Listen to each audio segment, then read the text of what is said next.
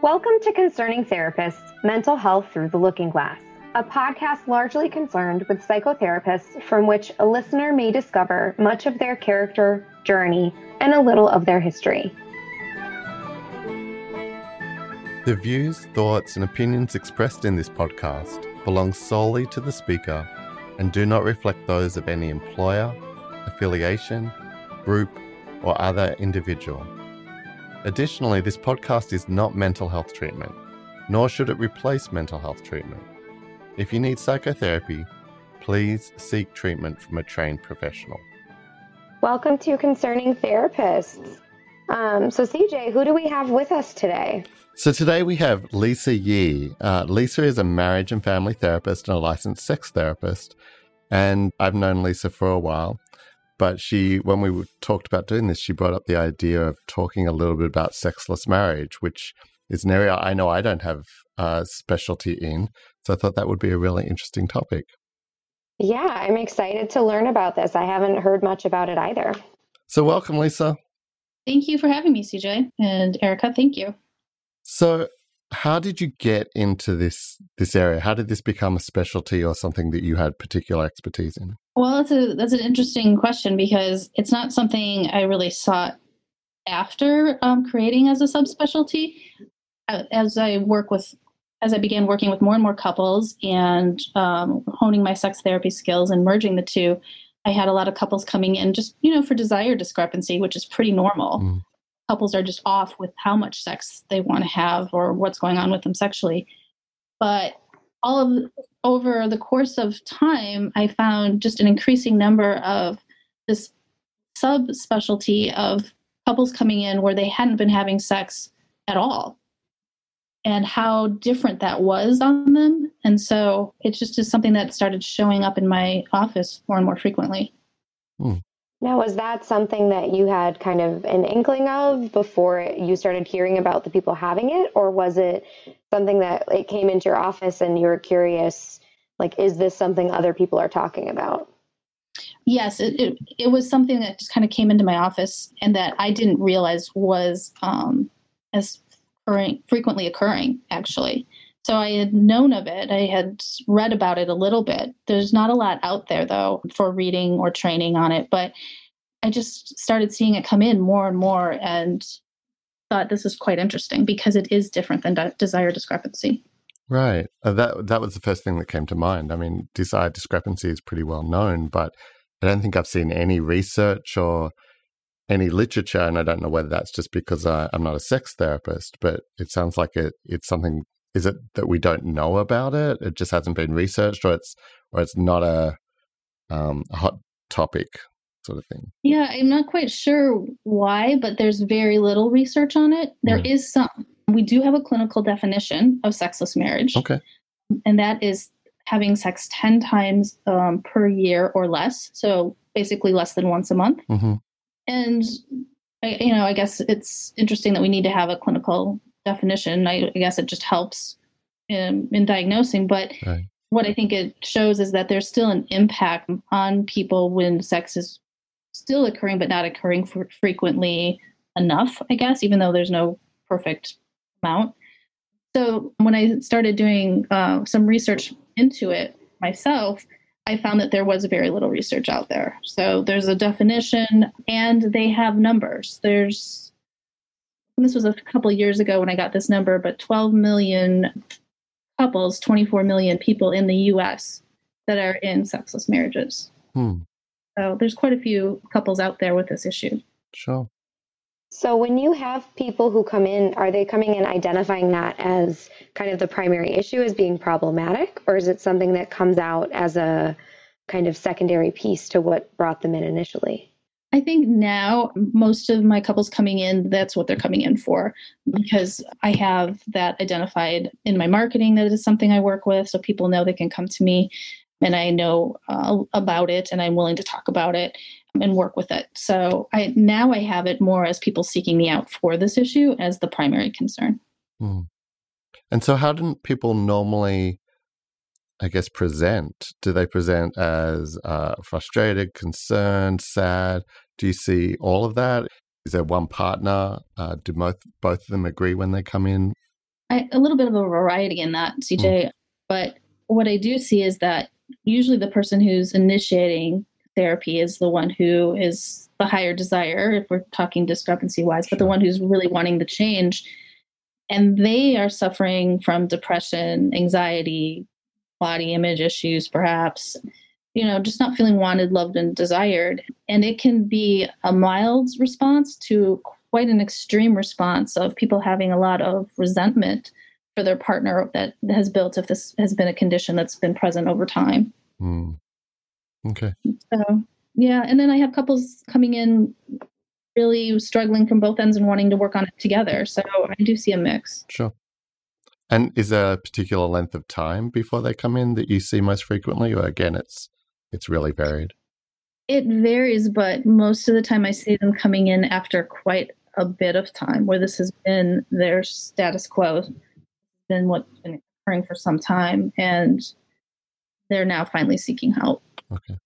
Is there a sweet spot in terms of if if you were advising couples in particular, not necessarily therapists, but couples about how long, uh, because life happens, pandemic, stress, all these sorts of things can throw off rhythms and all that sort of stuff. So, is there a particular point where it becomes more problematic the same way as with diagnosing depression you get to a certain point and then it becomes that that formal diagnosis absolutely. I would say that sweet spot would be a year or two in when people are really feeling the effects because you're right life happens. People have illnesses job changes stressors babies all sorts of things that can cause your sex life to change and in a long-term relationship it's going to change. Mm. it's not always going to be present on what we want but if it's been to the point where it's been a year or two and you're you're feeling the effects of it which you know like i said can be anxiety depression um, and it, it just about it, quite honestly anything. But when you're really feeling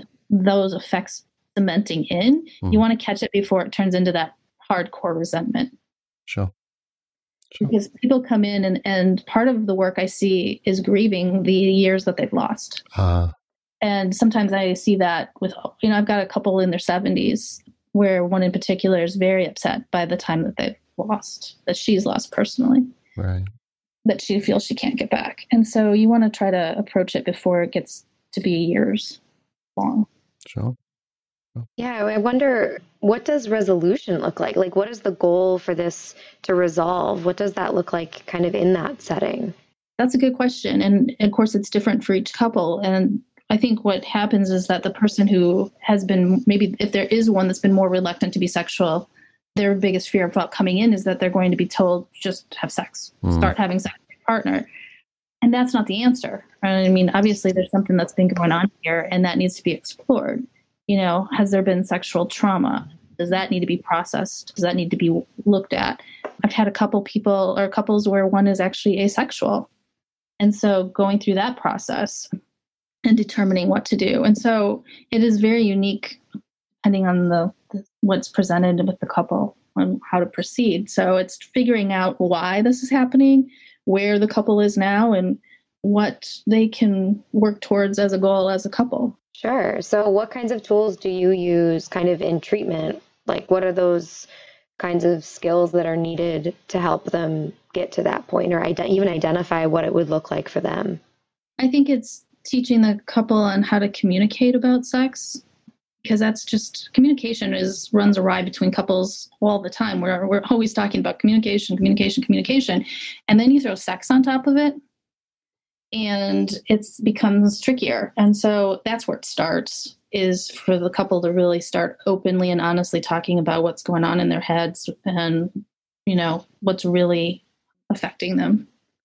So we start there. So with that communication, what are some of the myths either clients or therapists referring to you have around uh, sexless marriage?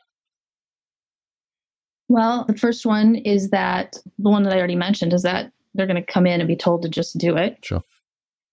So, I want people to understand that that should not be the case. And I think the other myth is that this is just what happens in marriages. Mm. This is the norm. Sex is there in the beginning and then it goes away, and you should just live with it. So I think that that is frequently occurring, but I don't think that we need to settle for that in life.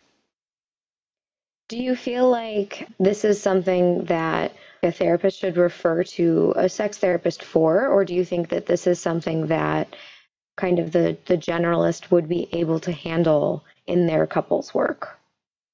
I think that if the generalist is comfortable with it, great. What I would like to see is more therapists becoming comfortable talking about sex and working on these issues because it's needed. I just had a, a couple come to me saying they'd been through three other couples therapists that, that none of them were willing to talk about sex. Hmm. And so in that case, if if you as a therapist aren't comfortable talking about sex, you definitely need to refer out. And my challenge would be to have more um, therapists do some training around sex issues so they can become more comfortable because it's needed. So mm-hmm. is that the big thing with uh, because not everyone's had the same training as you as a sex therapist, but you obviously know what that process is like to become more comfortable to be able to talk about that with your clients. What was the what were the things that were really helpful for you to be so comfortable that other therapists who are generalists could start to work on? You said a little bit about training, but are there other things? I think you're I think it was one, just my general disposition about being willing to talk about sex um, in general and not having it be something that was uncomfortable for me. So I just kind of show up with that already as a person. And then part of the training is they, as you go through AASECT training, they you know desensitize you um, to sexual issues. Um, it is part of the training. There, and it's quite a long training. So there's a lot of education with what I becoming certified as a sex therapist. And then since then, I've done even more additional trainings. I'm always learning and going to classes and reading books and to become more aware of what's out there and, and what to, you know, what's new or what, what I need to learn as different topics come in my office. So that willingness to keep expanding my knowledge is part of it as well. Right. Well, it sounds like it's a little bit of that self of the therapist too. If you're not comfortable, uh, and you're not practicing it, then it stays uncomfortable. And until you kind of take that step in and start talking about it with your clients and feeling that the conversation isn't going to fall apart, and that that can be really yeah. meaningful to them. Absolutely. I think you're right. I hadn't thought about it as a self of a therapist thing, but you're absolutely right. And I guess the reason why I hadn't thought about it is that because it's so much, it's so part of my practice, and that because this is what I do, couples realize it, they find me and they come to me already knowing that yeah. it's okay. So we don't have that hurdle to get over. And I wonder, um, and this may feel kind of out of left field, but it also could be something that is triggering to the therapist and may have issues in their own relationship around sex issues. And so, kind of talking about it, um, especially in our culture, which is, you know, talking about sex is taboo and all these kinds of different things, is so then having that discussion with clients that maybe they're not having those discussions in their personal relationships may make that challenging to even broach that subject safely in a therapy room. I'd agree. I think that that you hit it right on the head. That that there's a lot of discomfort for different reasons, but that's probably a um, big one. So I wonder, just as a piece, or if there are any nuggets that you can give that would be helpful to a client if they're listening to this or a therapist who you know identifies maybe this is hard for me in my relationships what are those pieces of insight that you may provide for people in their relationships to help them kind of approach these issues prior to having to step foot in a therapy office? I think it's examining um, their own thoughts and beliefs around sex maybe having a, some internal dialogue with themselves about you know what makes this a topic that's hard to talk about or what they're afraid of if they do come and approach their partner with a sexual issue or conversation so that they can look at that and maybe work on that within their, their own selves, you know, before bringing up the topic.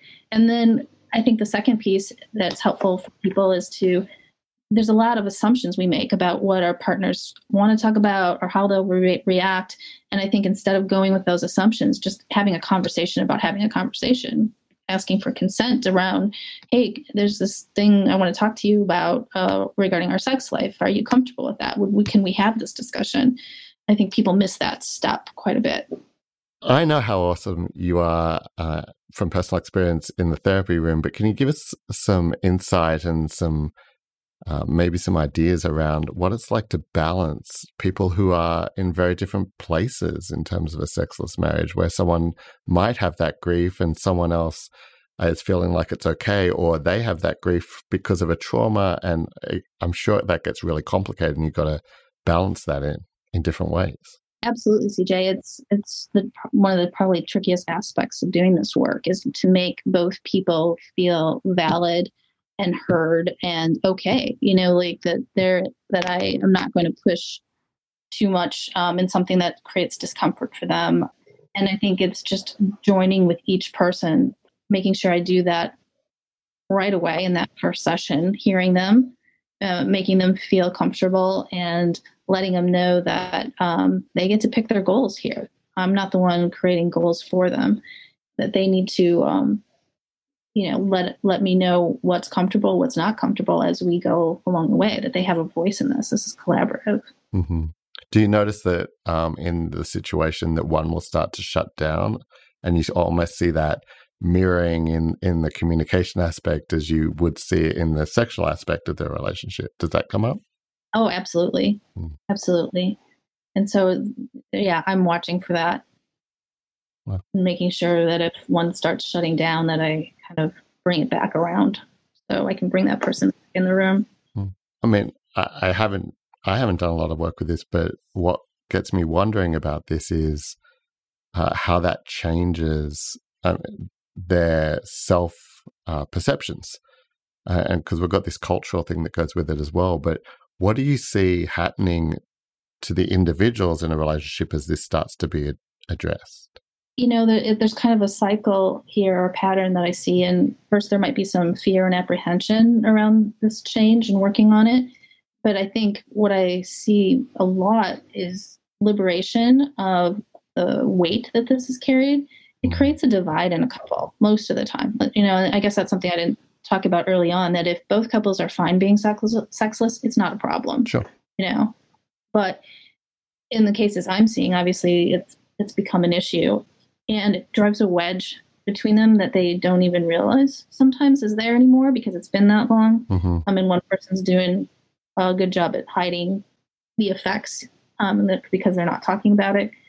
And so I see um, just that liberation of the weight of this and and then a closeness that comes between the couple that creates energy within the person again mm. individually as well as within the couple and that's that's very neat to see. Very cool. Yeah. Yeah i'm curious about that piece you were just saying when it's kind of just even identifying when it's problematic um, even with desire discrepancy or like i know i've seen some in my practice where people sit at a certain place and that's where they sit and they feel like there's a problem because they're supposed to sit somewhere else than they sit um, because that's the message they receive from society and you know, I could see that panning out in this as well is that idea of a couple identifies as having sex, you said less than 10 times a year.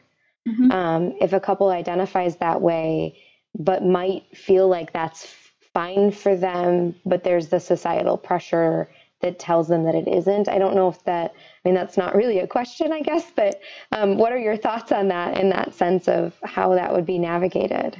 Well, and, and I think then if that was a concern, it would be just normalizing that that whatever works for both of them is is what works, and that's the that's the answer. That's the goal is to just be in a place where they both feel comfortable. So if they're in a place where infrequent sex or no sex is working for both of them, then that's all good. And letting them know that society doesn't need to dictate what works for us, especially around sex. Mm-hmm. So if someone if someone wanted to move into this area, if it's fascinating for them, and either they want to move towards being a sex therapist or particularly the sexless marriage kind of work, what advice would you give them about moving forward? What sort of resources should they look out for? Uh, who should they talk to? Things like that.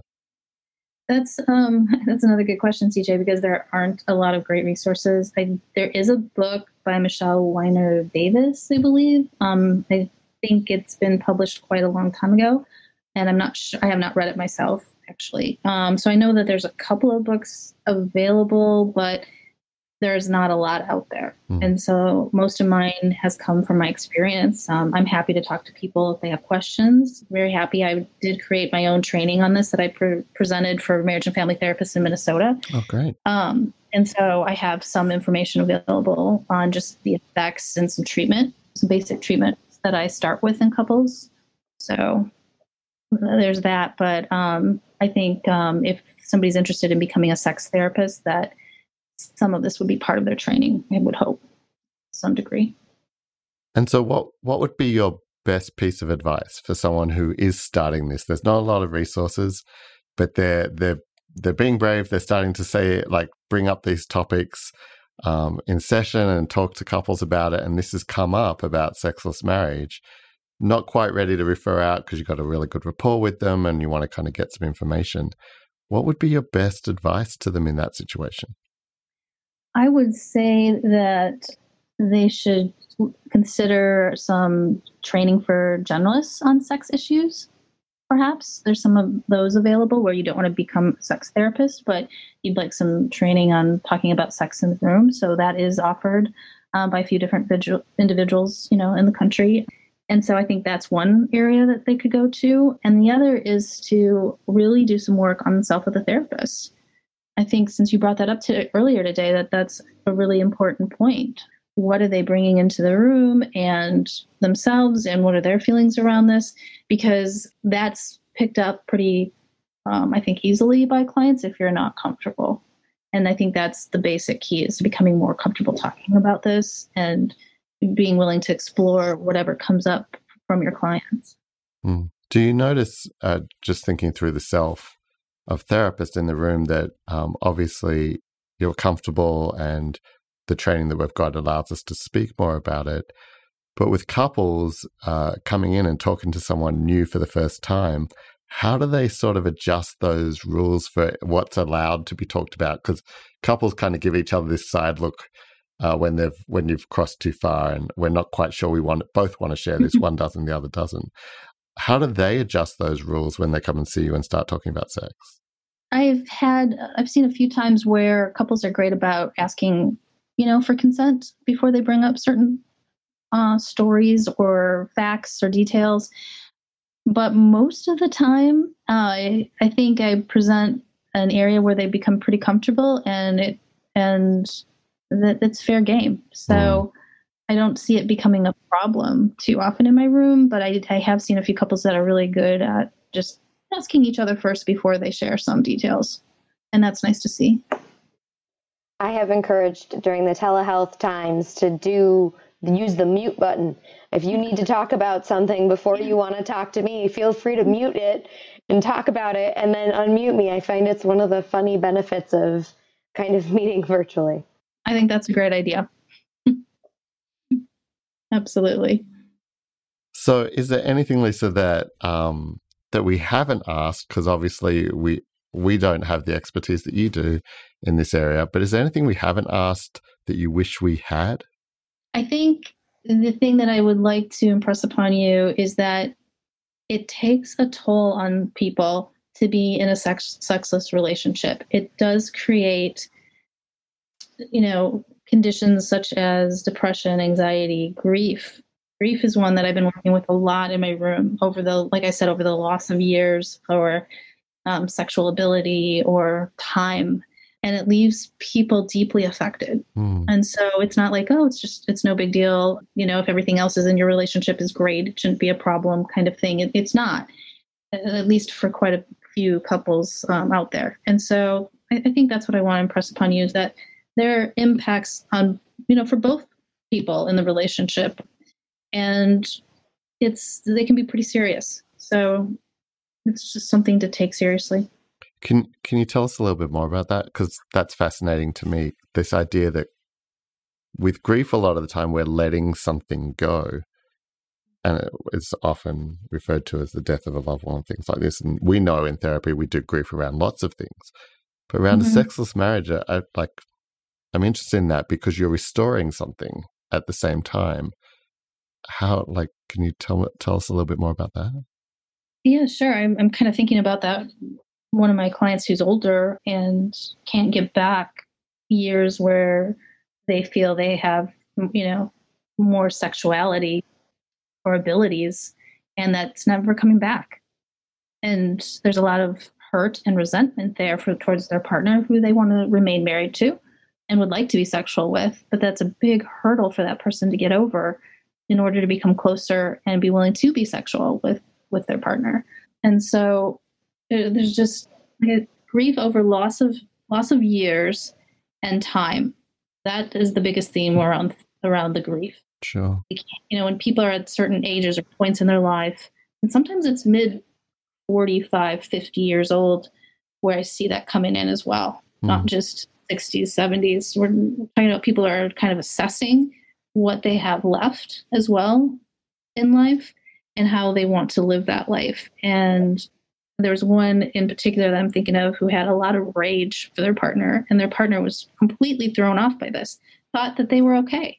They weren't completely sexless. There was sexual um, encounters that happened from time to time, but they were never having penetrative sex, and that came out in the room. That that loss of that mm. closeness and and ever other benefits that were received by that was a big deal for one of the partners. That they were very upset, rage, anger towards their partner over that. So I see a, a big depth of emotion around this topic. Yeah, it sounds like time is a confounding factor, right? So the longer this goes on for, the longer people are upset about it. I'm kind of curious. You said you kind of differentiated that this isn't the same as a desire discrepancy, but I also wonder, like, is that a starting sign? Like, what would be kind of the the um, I, don't want to call them warning signs, but I don't know a better terminology, so I'll hesitantly refer to that. But uh, what are those kinds of things that you would say these might be things that are that would happen to couples that they need to that might be a warning that something bigger might be going on before it happens that those years pass? Well, first of all, your question about it being perhaps different than desire discrepancy, because I, I think that desire discrepancy can be the beginning of it. Desire discrepancy is something that happens i say to my couples in all relationships in long-term cases because how can we be on the same frequency course with our partners over the you know over years? And so i, I think what i would say warning signs are are if you think your partner um, or yourself is feeling like this is something i should do because it's supposed to happen in marriage or in my relationship not being engaged with the partner sexually and not wanting to talk about it. So I think, you know, those are probably the three things I see in history that are pretty um, dominant in people's histories with those. The other thing is past trauma, and that's its own course of treatment, then slightly different. But if there's past sure. trauma, sexual trauma, and that hasn't been treated, I think then that's going to show up in the relationship and it can really can can go to this outcome. One of the things I try to be in my practice is, especially with couples, is really flexible about what the constellation of the couple looks like. That they're in the room, but every now and again we might do an individual. And I know there's ethical things about how we balance that um, and follow that all up. And you talked about how with trauma is often something that we might do on the side. How often do you feel the need to refer out one of the individual members to work on something individually, or even just to do some extra sessions focused on that as part of this? I'm with you, CJ. I will see people individually within the course of couples work, depending, you know, from things come up or if I need more, you know, history or whatever. But if somebody needs some more intensive individual therapy, then I'll refer out. So, for example, if I am working with that couple where one or both have had a trauma history, I would want them to establish with an individual therapy for that because it's pretty in-depth work usually it's not just a few sessions here or there do you feel that that's different with the sexless marriage than it would be a normal couple or there's really no difference that you're, you're seeing that you might refer out more frequently uh, because of individual stuff or that it's just like any other couple it's all different i think that i would maybe refer out less frequently in oh. the sexless couple at least at first, because I really want to get a good handle on what's going on for each of them. Mm. Know, the impact. Um, and it is something that needs to be shared within the couple session so that the other person gains empathy, yeah. you know, for each other and what they're experiencing. But sometimes in the beginning, um, the per, one of them or both would like that individual time to really express their fears around the work or um, something you know there might just be something they want to talk about with me individually so i think in those cases i might see more do a few more individual sessions up front and then kind of morph into com- almost all um, you know joint sessions after that and then also in those individual sessions i sometimes find the things that need to be re- referred out for more mm-hmm. individual therapy well, and that makes sense because it sounds like whatever's kept, at least from my limited understanding of this area, that you've got this certain amount of, if it's been going for a while, they've found mechanisms to self soothe, but the co soothing is hard. So to separate them would be just doing more self soothing of a different type rather than moving into mm-hmm. co soothing. Yeah, I think you're right about that. Absolutely. Hmm, interesting. Now, Lisa, do you only work with the couple on this issue, or do you ever get individuals that come in with their partner refusing to join? And what would that look like? Yeah, I actually had one just start with me um, last week, I believe, who had done some couples therapy that hadn't worked for them and now had to decide how to move forward in their life and not necessarily divorce, but what they really wanted and needed and wanted to just work individually to work through some of that. So I do work with individuals as well with that, with this issue. And I don't know, this may be, again, slightly off topic, but I wonder, you know, we kind of said that one of the myths is that people do worried or there are there was a history in therapy where people would just say to just do it what are the kinds of things that you suggest as an alternative if you're going to give insight either to, you know, the clinician who to try to change that mindset or to the client who's looking for kind of how to start to make a change? I would say that instead of giving that message, it's to make sure that the person um, feels empowered to say what they want in the relationship and working on them with that. And if it's not more sex or sex at all, then that's okay and coming to terms with that for themselves and the relationship. I've been reading um, a little bit more of Ernest Rossi lately, um, and from it, it's come into my therapy this idea of, um, and he doesn't say this that I know of, so um, don't get upset at him if if I get this wrong. This is all on me. Uh, but I'm finding a lot with my clients, particularly during this this difficult time when we're on lockdown and and I don't know mm-hmm. when people are listening to this, but it may not be while they're lo- no longer locked down. But but this idea that uh, bringing a negative thought and then trying to counter it with the positive just creates this tension. And often, when you bring that negative thought, getting to a place of curiosity um, and asking questions and being what might happen here, uh, not mm. necessarily solution focused, but it could be uh, mm-hmm. but also just this idea of not being set in a set pattern um, or trying to just be really positive and grit your way through it, like just do this kind of idea, creates this tension. Do you see, uh, where do you see that start to evolve in your clients? Does it take a couple of sessions? Are they already there when they walk in the do- door, especially around sexless marriage? I, I, wish they were already there when That'd they walked in the door, right? Yeah.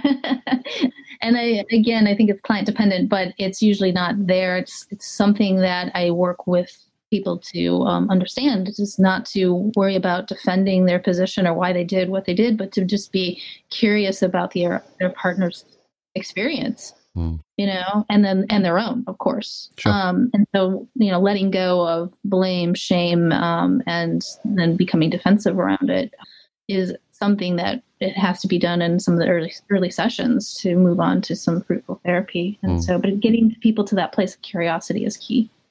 And I imagine Absolutely. do a lot of soothing practices and everything in order to get to that place where you're not having that reactivity like you would with other mm-hmm. couples work as well. Absolutely. Mm. Cool.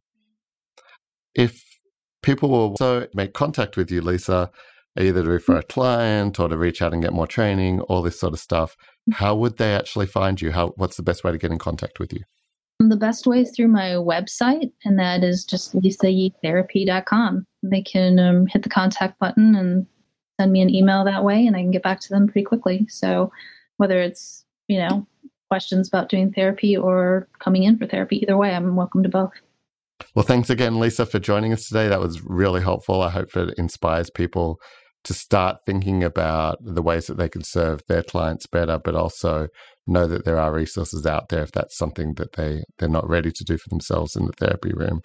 and to be able to just have this insight of how beneficial, how one, how common it is, but how beneficial it can be to clients that this is not how things have to stay. So thanks for joining us today. Uh, we will put in the show notes uh, extra details about how you can contact Lisa. And we thank you for joining us today at Concerning Therapists. We'll talk to you soon. Thank you for having me. It's been a joy.